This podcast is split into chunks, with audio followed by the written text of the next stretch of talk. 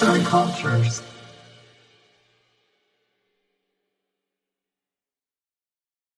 İnsanlığın Harmonisi'nden herkese merhabalar, sevgiler. Bu haftaki konumuz trajedinin bestecisi Gustav Mahler hakkında olacak. Keyifli dinlemeler diliyorum. Sessizliğe ağır bir taş gibi düşen derin karamsarlık, ani bir celallenmeyle patlayan kaos ve arada sırada kendini gösteren naif hüzün. Ve tüm bunlara rağmen orkestranın arasında muzır bir çocuk gibi dolaşan tınılar. Bernstein, Mahler'in müziğini en iyi anlayabilecek olan kimselerin genç insanlar olduklarını söylüyor. Ama ben buna genç hissedebilenleri de dahil etmek istiyorum. Bunun sebebi onun içinde birçok sesin savaştığı ruhunun saldırgan ama Murathan Munga'nın dediği gibi bu saldırganlığı kırılganlığından gelen bir çocuk gibi olan ruhlardan olmasındandır belki de. Mahler hüzünlendiğinde bir çocuk gibi hüzünlenir. Mutlu olduğunda ise yine bir çocuk gibi. Onun duyguları saf ve masumdur. O yarı adam, yarı çocuktur diyor Leonard Bernstein.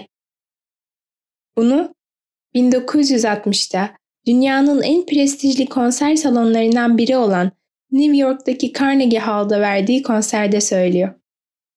Ve bu inanılmaz bestecinin sahip olduğu iç savaşlarından 3 tanesinden de bahsederek devam ediyor.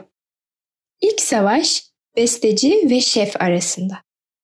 Diğer savaş mutlu genç bir doğaseverle işkence görerek büyümüş trajik biri arasında. Son savaşsa zeki bir yetişkinle masum bir çocuk arasında. Mahler'in müziğini dinlediğinizde, ki bence bir bestecinin müziğini dinlemek, onun yanı başınızda size bir şeyler anlatırken dinlemekle eşdeğerdir çoğu zaman.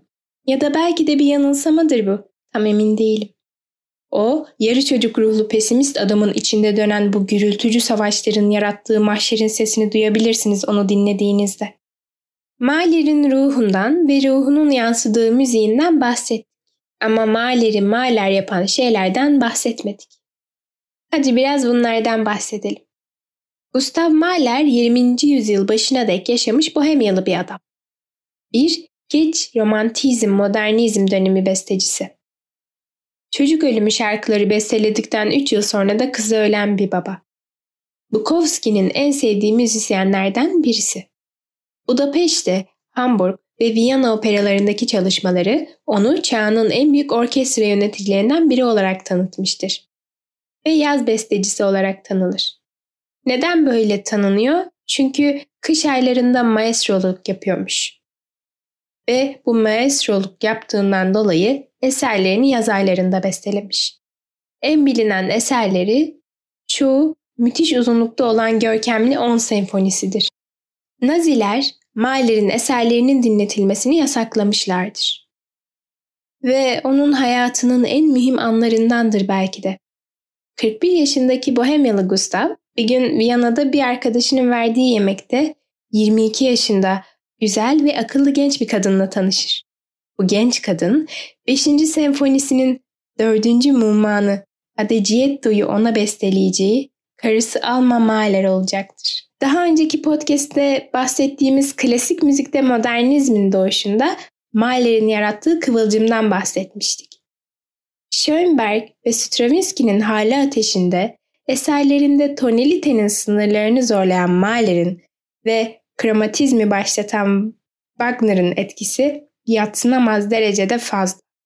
Eserleri yaşadığı dönemde yanlış anlaşılması ve kötülenmesi sağlığını bozup ölümünü çabuklaştırmış olsa da onun bu yüksek müziğinin yaydığı ışık bugün bile bizi aydınlatıyor.